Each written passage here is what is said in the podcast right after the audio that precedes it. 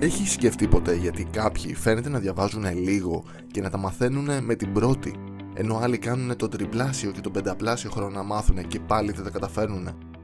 Έχεις σκεφτεί ποτέ γιατί κάποιοι φαίνεται να αντέχουν την πίεση και να βγαίνουν καλύτεροι, ενώ σε άλλους το παραμικρό ίχνος πίεσης κλείνει το μυαλό τους και δεν μπορούν να σκεφτούν καθαρά; Καλησπέρα, είμαι ο Θεόδωρος Καρκατσούλης και είμαι ο Dr. Coach ιατρός, ειδικευόμενος ψυχίατρος και coach βελτιστοποίησης. Και αυτό που θα ακούσεις είναι ένα επεισόδιο από το video course «Γίνε μαθητής υπερήρωας» του neuroselfmastery.com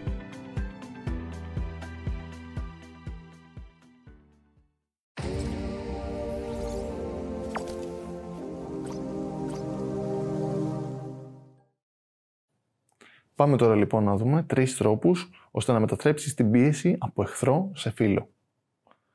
Καταρχάς, πρέπει να επιλέξεις εσύ συνειδητά την πρόκληση που θες να αντιμετωπίσεις, την κατάσταση, την πιεστική που θες να αντιμετωπίσεις.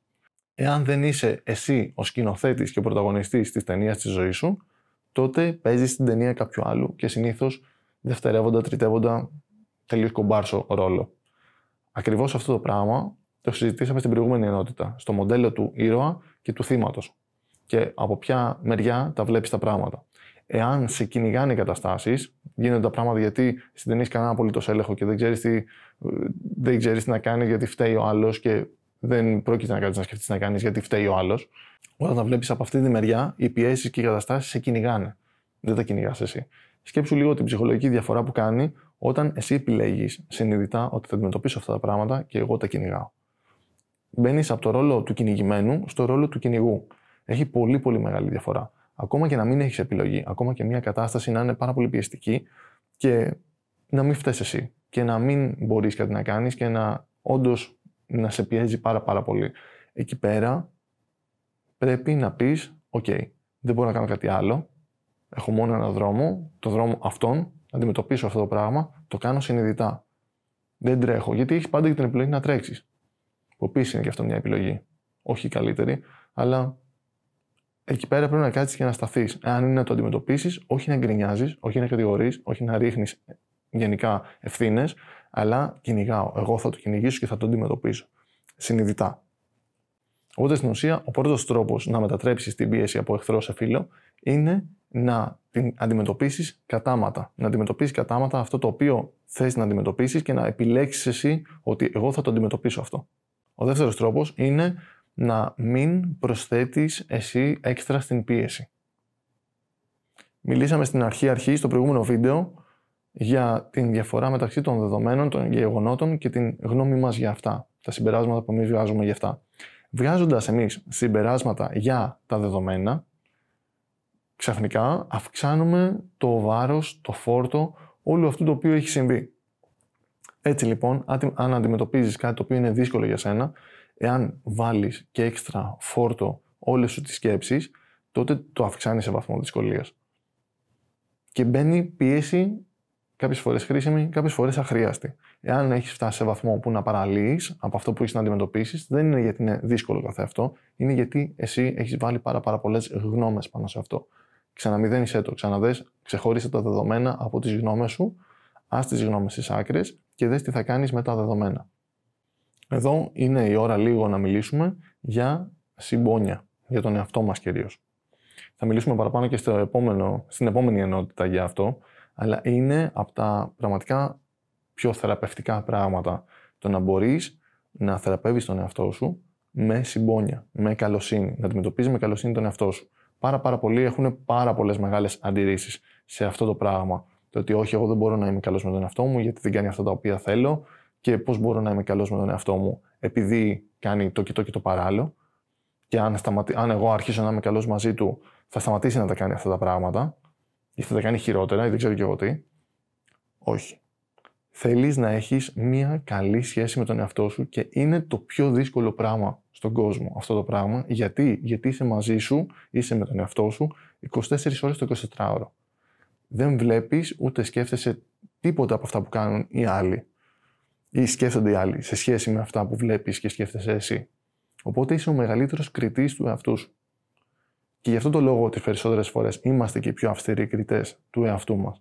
Αλλά γι' αυτό ακριβώς το λόγο, για να έχεις μια ζωή την οποία μπορείς να αντέξεις τον εαυτό σου, θα πρέπει να μπορέσεις να αρχίσεις να καλλιεργείς μια καλή σχέση μαζί του.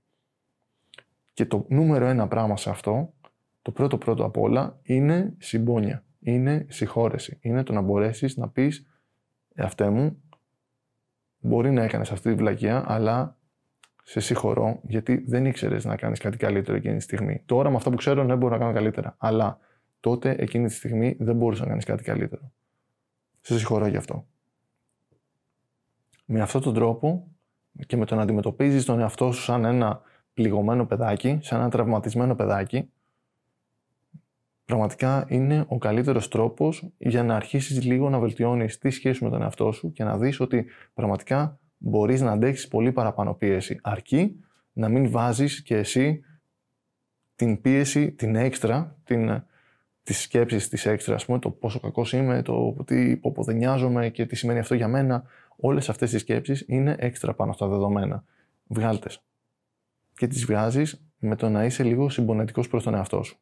Και τέλος για αυτό το βίντεο, ο τρίτος τρόπος που μπορείς να κάνεις την πίεση από εχθρό σε φίλο είναι το να σπάσεις αυτό το οποίο σε πιέζει σε μικρότερα βήματα, σε μικρότερα σκαλοπάτια. Δώσαμε πριν το παράδειγμα με τη σκάλα, με το σκυλάκι. Το πώς θα το εκπαιδεύσουμε, θα του βάζουμε ένα snack σε κάθε σκαλοπάτι, ξεκινώντας από το πρώτο.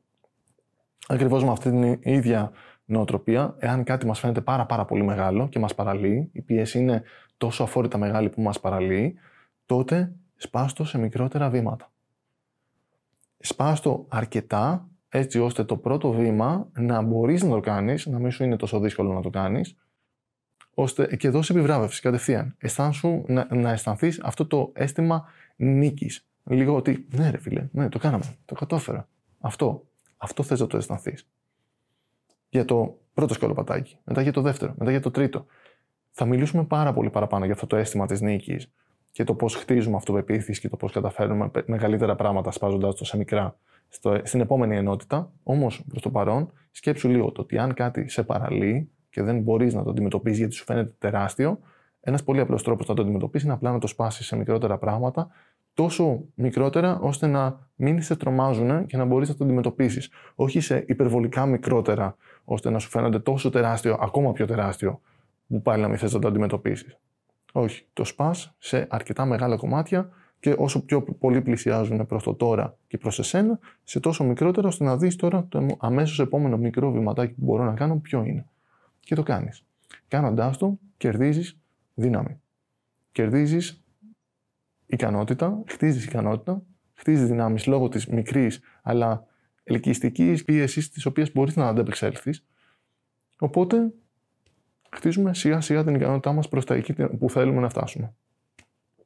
Στο επόμενο βίντεο και το τελευταίο αυτής της ενότητας θα μιλήσουμε για τα τρία απαραίτητα κλειδιά που μπορείς να έχεις για να αντιμετωπίζεις όλες τις δυσκολίες που θα βρεις.